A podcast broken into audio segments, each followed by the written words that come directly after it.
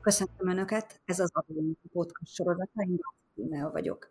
Ma is adózási aktualitásokról beszélgetünk a Niveus Consulting Group szakértőivel. Áprilisi témánk a transferárazás és a transferál nyilvántartás. Köszöntöm szakértőinket, dr. Fischer Ádám ügyvédet, a Niveus jogi üzletágának vezetőjét, és Girászén Jánost, a Niveus transferár tanácsadási üzletágának vezetőjét. Jó napot kívánok! Jó napot kívánok! Mai témánk a transferárazás, ami igazából a gazdasági verseny tisztasága érdekében szükséges, hiszen az egymással összefonódó társaságok az alkalmazott árak eltérítésével befolyásolhatják adókötelezettségeiket is. Ezért az egymással kapcsolt vállalkozási viszonyban lévő vállalkozások közötti ügyletek árazása meg kell, hogy feleljen a szokásos piaci árnak, nagyjából ez jelenti a transferárazást, beszélgetésünk aktualitását pedig a közelgő transferál nyilvántartás elkészítésének határideje adja, ugyanis ez az éves társasági adóbevalláshoz igazodik, konkrétan a bevallás benyújtásának napjához. Először is tisztázzuk akkor az alapfogalmakat, és menjünk bele a transferár fogalmába. Igen, köszönjük a bevezetést. Azt gondolom, hogy ez egy, egy nagyon kompakt, meg lényegre törő összefoglaló volt. Valóban transferár alatt az egymással függőségi viszonyban lévő cégek gazdasági, egymás között bonyolított gazdasági eseményeinek az árazását értjük. Tulajdonképpen a, a transferáraknak a, a szabályozása még talán valamikor a 60-as évekre nyúlhat vissza nemzetközi viszonylatban, tehát hogy egy, egy elég, elég régóta létező dologról beszélünk. Nyilván ez, ez annak okán jelent meg, hogy az elmúlt évtizedekben egyre inkább megnőtt a, a kapcsolt vállalkozások vagy cégcsoportokon belül bonyolított kereskedelmi tranzakciók, illetve ügyleteknek az aránya, és ez, ez alapvetően egy kiváló lehetőséget biztosít, vagy biztosíthatna a cégcsoportok számára, hogy, hogy adót optimalizáljanak, mégpedig oly módon, hogy, hogy jövedelmet csoportosítsanak át egyik országból a másikba, a transferáras vagy, vagy csoporton belüli ügyleteiken keresztül. Viszont értelemszerűen az egyes államoknak ez nem érdeke, mindenki azt szeretné, hogyha ha annyit adóznának nála, ami az az ott ténylegesen elvégzett üzleti tevékenység alapján indokolt, és erre való tekintettel vezettek be transferár szabályokat, vagy transferárazásra vonatkozó szabályokat. Itt nagyon fontos megemlíteni, hogy itt egy államok vagy országok közötti fontos együttműködés van az OECD keretein belül, és gyakorlatilag ott születnek meg nemzetközi szinten a transferárazásra vonatkozó legfontosabb irányelvek vagy szabályok, és utána az egyes országok vagy OECD tagállamok pedig a közösen megszült szabályokat implementálják vagy ültetik át a saját jogrendszerükbe. Ugye Magyarország is OECD tagállam, és ennek megfelelően a mi transferár szabályaink is az OECD által kidolgozott illetve a tagállamok által elfogadott keretrendszeren vagy szabályrendszeren alapszik. Magyarországon egyébként egész pontosan 1996-ban jelent meg elméleti szinten a transferár szabályozás, akkor került be a társasági adótörvénybe az úgynevezett szokásos piaci ár elve. A szokásos piaci ár elve az ugye a, tulajdonképpen azt mondja ki, hogy a kapcsolt vállalkozások az egymással bonyolított ügyleteik után a szokásos piaci ár alapul vételével kötelesek meg fizetni az adót, ami azt jelenti, hogy tulajdonképpen az egymás közötti ügyleteik árazása során úgy kell eljárniuk, ahogy azt független felek is megtennék egymás között. Igen, itt két nagyon-nagyon fontos fogalom hangzott el. Egyrészt a kapcsolt vállalkozás, amit jó lenne, ha egy picit megvilágítanánk. Másrészt a szokásos piaci ár, bár ennek a rövid fogalma ez el is hangzott az előző mondatban, úgyhogy a kapcsolt vállalkozást egy kicsit bővebben igen, ez rögtön egy nagyon érdekes kérdés, ami, ami kicsit messzire visz, mert, mert ugye Magyarországon több kapcsolt vállalkozás definíció létezik. Kicsit túlozva talán azt is lehetne mondani, hogy ahány törvény annyi kapcsolt vállalkozás definíció, de egyébként transferár szempontból a legfontosabb kapcsolt vállalkozás definíció az a társasági adó törvényben található. Ott vannak definiálva azok az esetek, hogy kik minősülhetnek kapcsolt vállalkozásnak. Tulajdonképpen az egyik lehetőség az az a többségi befolyáson alapuló kapcsoltság, ami azt jelenti, hogy az egyik cég a másikban, vagy egy harmadik cég mind a két érintett cégben többségi befolyással rendelkezik a polgári törvénykönyv rendelkezései alapján. A másik lehetőség meg az úgynevezett ügyvezetés egyezésén alapuló kapcsoltság, ami pedig akkor merül föl, hogyha ha két vállalkozásnak ugyanaz a természetes személy látja el az ügyvezetését, vagy tölti be a vezető tisztségviselői feladatait, és megvalósul a, a, ennek köszönhetően megvalósul a, a cég működésére, illetve üzleti politikájára való döntő befolyás gyakorlás mind a két oldalon. Köszönöm, és milyen adónemeket érint a transferárazás, és milyen ügyletek, amik bevonódnak ebbe? Ugye alapvetően ez egy társasági adóhoz kapcsolódó téma vagy terület, ennek megfelelően a fontosabb transferás szabályokat a társasági adó törvény is tartalmazza, ugyanakkor azért természetesen több adónemet is érinthet a, a transferár. Bizonyos esetekben az áfában is lehet jelentősége, ezek ugyan speciális esetek, amik ritkábban merülnek föl, de, de ettől függetlenül áfában is játszhatnak a transferár kérdések, illetve iparűzési adó és ebből kifolyólag innovációs járulék terén is, illetve természetesen a, a kisvállalati adózás, illetve a kivára vonatkozó jogszabályok is tartalmaznak transferárakkal, meg szokásos piaci árral összefüggő rendelkezéseket. Ami igazából a legfontosabb kérdés, és a mai beszélgetés aktualitását adja, az maga a dokumentáció. Tehát ha már tudjuk, hogy mi az a transferár, akkor hogyan kell dokumentálni, hogyan kell vezetni a nyilvántartást, mikor kell azt közkincsé tenni, illetve nem közkincsé, hanem a nap felé is benyújtani. Hogyan néz ki ez? Igen, ugye most már gyakorlatilag tisztáztuk, hogy mi az a transferár. Annyit még fontos talán megemlíteni, hogy mi az, hogy gazdasági esemény, amivel, amivel összefüggésben a transferárakat értelmezzük. Ez, ez gyakorlatilag a kapcsolt vállalkozások között előforduló vagy felmerülő bármilyen jellegű üzleti vagy gazdasági kapcsolatra értelmezhető. Tehát itt nem csak a klasszikus értelemben vett materiális ügyleteket kell figyelembe venni, mint például termékértékesítés vagy, vagy eszközbeszerzés, vagy valamilyen szolgáltatásnyújtás, hanem ezen túlmutat a kör. Itt adott esetben mondjuk követelésengedményezéssel, jegyzettőke a portál történő emelésével összefüggésben is fölmerülhetnek transferár kérdések, illetve természetesen a pénzügyi tranzakciókra vonatkozóan kölcsönügyletekre, garanciaügyletekre, cashpoolingra is megfelelően kell alkalmazni a transferás szabályokat. A dokumentációs kötelezettség az pedig tulajdonképpen egy bizonyítási teher, amit a társasági adótörvény telepít a bizonyos adózókra, és ennek gyakorlatilag az célja, hogy a az adott üzleti év lezárását követően az adózó egy megfelelő tartalmú, jogszabályban rögzített tartalmú és felépítési nyilvántartás keretében igazolja azt, hogy ő szokásos piaci árat alkalmazott a transferáras ügyletei vagy kapcsolt tranzakciói során, illetve hogyha nem szokásos piaci árat alkalmazott, akkor pedig ott megfelelően be kell mutatni az eltérésnek a, a mértékét és az esetleges okait. És hogyan épül fel ez a dokumentáció? Ha jól épül föl, akkor két fő részből áll. Az egyiket úgy hívjuk, hogy fő dokumentum, vagy nemzetközi terminológiában master file. Ez tulajdonképpen egy, egy olyan dokumentum rész, ami meghatározott szempontok mentén egy átfogó bemutatását tartalmazza a teljes cégcsoportnak, vagy kapcsolt vállalati körnek. A nyilvántartásnak a másik eleme pedig a, a helyi dokumentum, vagy nemzetközi terminológiában file, ami, ami pedig a tárgyidőszakban ténylegesen megvalósult kapcsolt tranzakcióknak a, az elemzését, alátámasztását tartalmazza. És kinek a feladata az összeállítása ezeknek a dokumentumoknak? A magyar jogszabály szerint alapvetően az adózó feladata a dokumentumoknak az összeállítása, ugyanakkor ez nyilván a fő dokumentum esetében azért sokszor problémákat okozhat, hiszen hogyha egy nagyobb multinacionális cégcsoportról beszélünk, akkor mondjuk a magyar leányvállalatnak értelemszerűen nincs meg minden olyan információja a teljes cégcsoportról, vagy az összes kapcsolt vállalkozásról, amit egyébként a fő dokumentumnak tartalmaznia kell, de ez sajnos jelenleg a, a magyar jogszabályok nem mérlegelik. Itt egyszerűen az adózón van a bizonyítási teher, és neki ennek a, az előírásoknak megfelelően eleget kell tennie.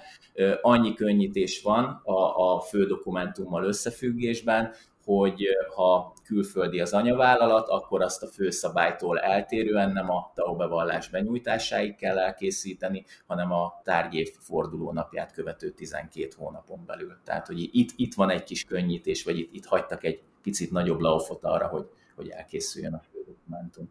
És a helyi dokumentum, az mit tartalmaz pontosan? A helyi dokumentum az tulajdonképpen a dokumentáció köteles tranzakcióknak a, megfelelő elemzését tartalmazza. Azért mondom, hogy dokumentáció köteles tranzakciók, mert nem minden ügyletet kötelező ledokumentálni. Vannak bizonyos mentesülési szabályok, ezek közül kettőt emelnék ki, amit a, amik a gyakorlatban rendszeresen előfordulnak. Az egyik ez az úgynevezett, mi úgy hívjuk szakmai berkeken belül, hogy az 50 millió forintos szabály, ami azt jelenti, hogy ha, ha egy adott kapcsolt tranzakció vagy tranzakció típus teljesítési értéke a tárgyidőszakban piaci áron számítva nem haladja meg a nettó 50 millió forintos határértéket, akkor azt nem kötelező ledokumentálni. Fontos viszont kiemelni, hogy ezzel összefüggésben van egy összevonási szabály, ami azt jelenti, hogy a teljesítési érték szempontjából az azonos tárgyú vagy típusú tranzakciókat össze kell vonni. Ami azt jelenti, hogy ha mondjuk az adózó ingatlant adott bérbe ugyanolyan feltételekkel, meg ugyanolyan ingatlant. Öt kapcsolt vállalkozásának 20-20 millió forint értékben a tárgyidőszakban, akkor az nem 5 darab 20 millió forintos tranzakció, ami mentesül, hanem az egy darab 100 millió forintos ügylettípus, amit le kell dokumentálni itt ez, a, ez az összevonási szabály, amit, amit mindig fontos mérlegelni, amikor a teljesítési értéket határozzuk meg. A másik lényeges mentesülési eset, azok pedig az úgynevezett költségátterhelések vagy továbbszámlázások, ami azt jelenti, hogyha az egyik kapcsolt vállalkozás egy független féltől befogadott költséget, lehet ez akár termékértékesítésnek az ellenértéke, vagy szolgáltatásnyújtásé, ha ilyen független féltől befogadott költséget változatlan összegben haszonfelszámítása nélkül terhel tovább a kapcsolt vállalkozására, akkor az sem kötelező dokumentálni, ezt akkor sem, hogyha esetleg meghaladta, vagy meghaladja az 50 millió forintos határértéket. És ha készen van a dokumentációnk, és benyújtjuk, akkor ezt mikor, ki, hogyan ellenőrzés, mik a lehetséges következmények, hogyha mégsem felel meg a szabályoknak? Itt egy apró pontosítást tennék, hogy ugye van egy jogszabályi határidő a dokumentáció elkészítésére, ez alapvetően a rossz hír az adózóknak, viszont a jó hír, ha mondhatunk ilyet, hogy ezt nem kell a bevallással együtt benyújtani az adóhatósághoz, hanem hogyha ha későbbiek folyamán adóellenőrzés indul az adózónál, és a revizorok kérik a dokumentációt, akkor azt azonnal tudni kell prezentálni, tehát hogy annak ott haladéktalanul rendelkezésre kell állnia. Tehát a nyilvántartást nem kell, nem kell automatikusan benyújtani az adóhatósághoz, viszont egy e-, ellenőrzés esetén tudni kell prezentálni, és hogyha ha esetleg ez nem sikerül, vagy olyan nyilvántartást adunk át az adóhatóság számára, ami, ami bármilyen tekintetben hiányos, hibás vagy pontatlan, akkor, akkor azt mulasztási bírsággal szankcionálhatja a NAV. Jelenleg a, a mulasztási bírság nyilvántartásonként 2 millió forintig terjedhet, ami tulajdonképpen azt jelenti, hogy üzleti évenként 2 millió forintról beszélhetünk, mert ugye a nyilvántartást üzleti évenként kell elkészíteni, tehát a jogszabály szerint évente egy dokumentáció készül függetlenül attól, hogy ugye az több elemből vagy részből áll.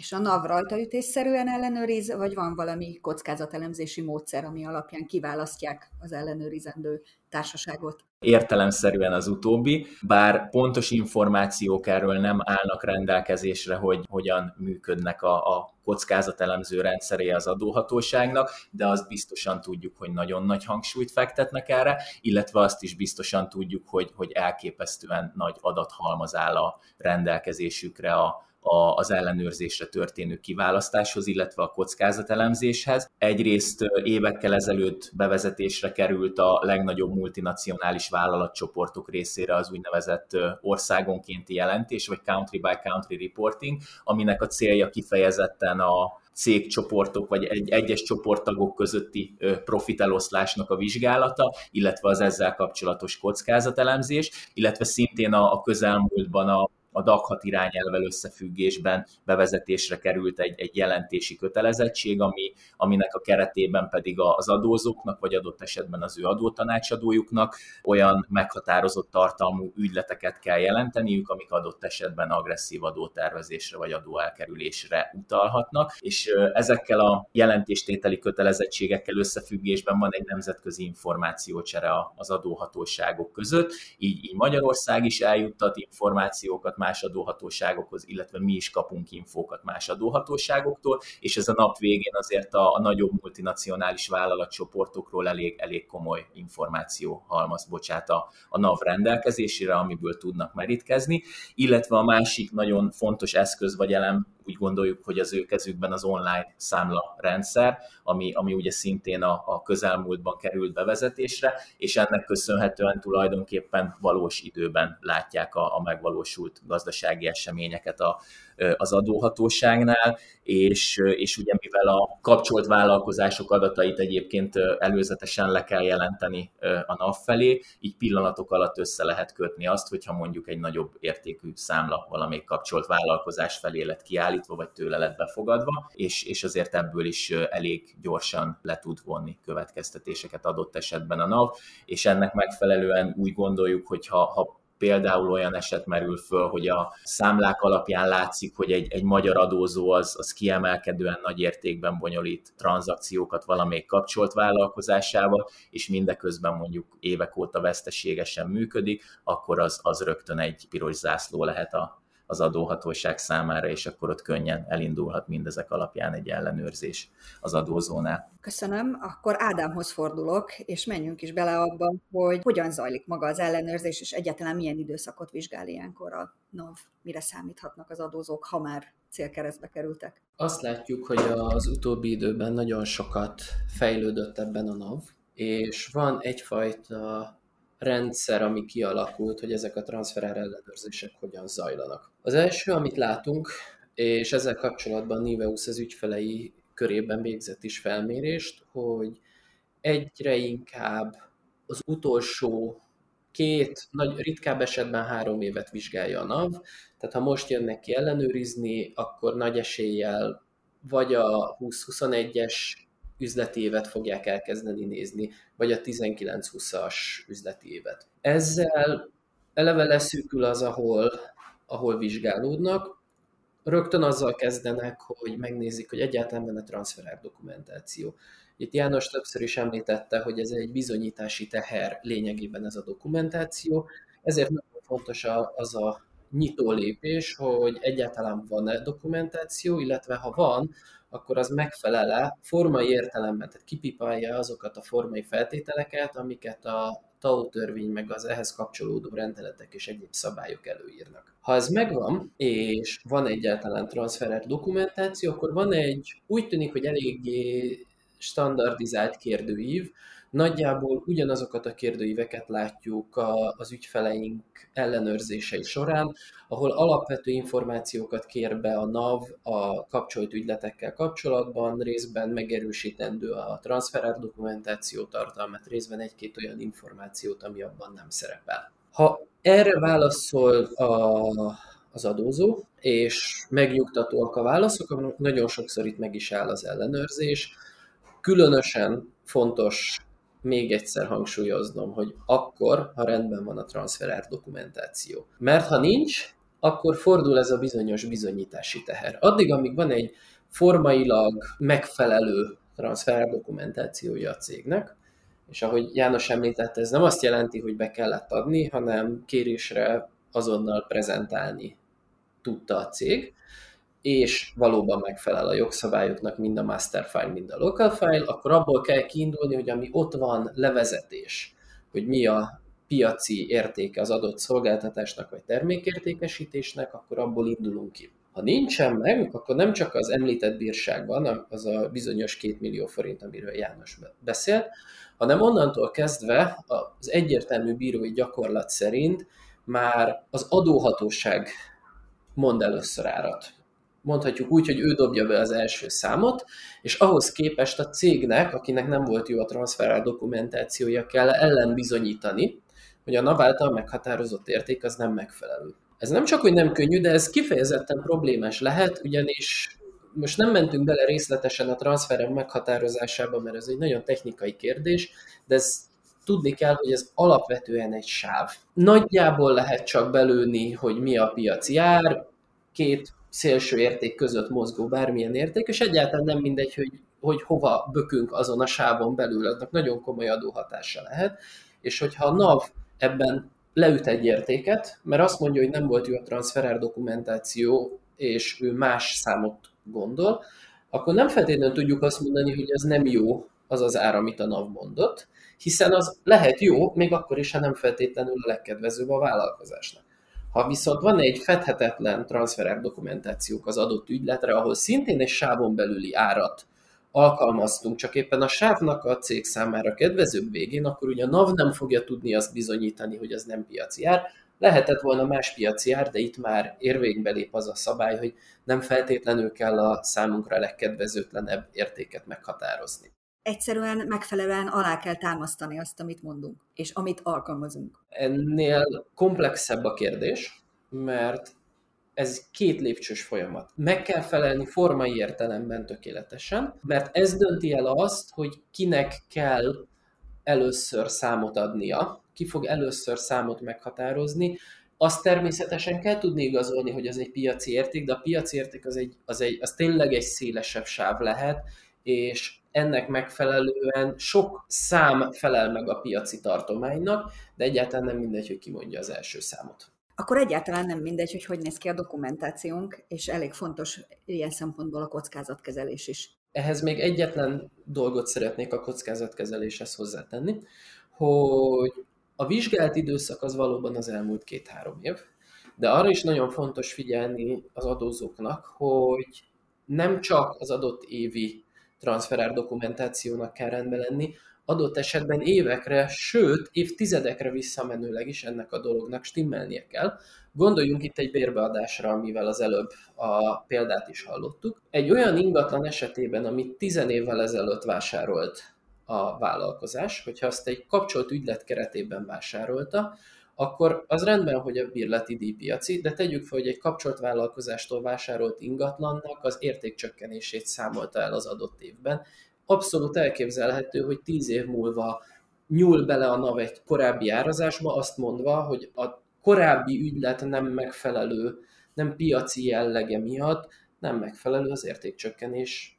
Ugye egy ingatlan esetében 20-30-40 éves értékcsökkenésekről beszélünk akkor egyáltalán nem mindegy, hogy mit csinál a cég, úgyhogy tényleg néhány módszert azért világítsunk meg, hogy hogyan lehet ezeket a kockázatokat csökkenteni, vagy hogyan lehet kezelni. Igen, szerencsére, szerencsére azért erre vannak lehetőségek.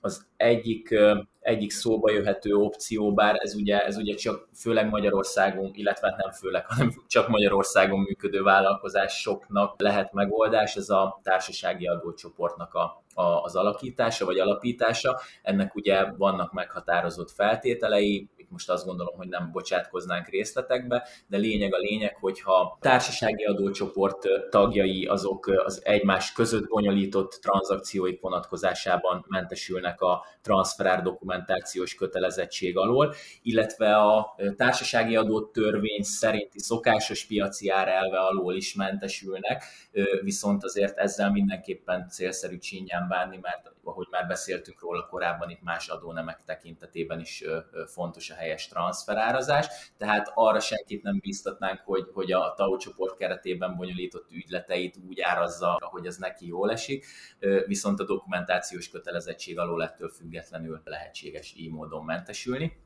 Illetve van egy másik szerintünk nagyon praktikus, ugyanakkor talán, talán magyar viszonylatban picit még mindig alulértékelt intézmény vagy lehetőség, ez pedig a korábban a, a NAV-nál volt erre lehetőség, most már a pénzügyminisztériumnál van ez a kompetencia, lehet náluk kezdeményezni ö, jövőbeli ügyletre vonatkozóan a szokásos piaci ár előzetes ö, megállapítását és jóváhagyását. Ezt hívják APA vagy EPA folyamatnak, ez az Advanced Pricing Arrangement kifejezésnek a rövidítése, és tulajdonképpen egy ilyen APA eljárás keretében lehetőség van arra, hogy, hogy oda menjünk a pénzügyminisztérium képviselőihez, megbeszéljük velük, hogy milyen kapcsolt tranzakciót tervezünk a jövőben lebonyolítani, azt hogyan szeretnénk árazni, és akkor utána, hogyha ha ezt ők is megfelelőnek találják, akkor egy határozatban jóvá hagyják háromtól öt évig terjedő időszakra vonatkozóan a, a transferárazást, és amíg ez a pénzügyminisztérium által kiadott határozat él, addig az érintett ügyletre vonatkozóan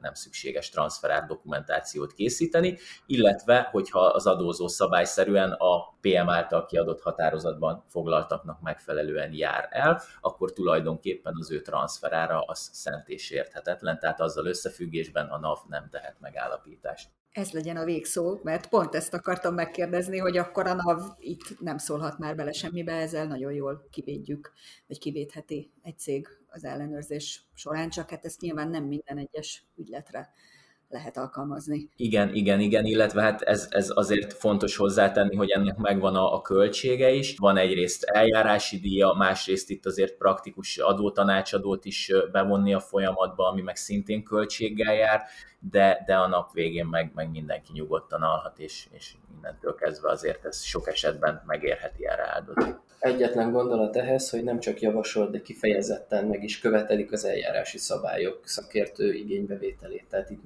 mindenképpen lesz egy képviseleti költség is az eljárási díjon kívül. Viszont a végeredmény lehet, hogy megéri. Ügylete válogatja, de sokszor megéri, ha elég nagy az ügylet. Igen, azért van, van, van az a nagyságrend, ahol, ahol ezek a költségek már, már nem feltétlen tűnnek jelentős tételnek. Köszönöm szépen a mai beszélgetést. Ne feledjék, májusban bevallási határidők következnek, de előtte még jelentkezünk. Köszönjük szépen mi is a lehetőséget. Köszönjük szépen. Viszont hallásra.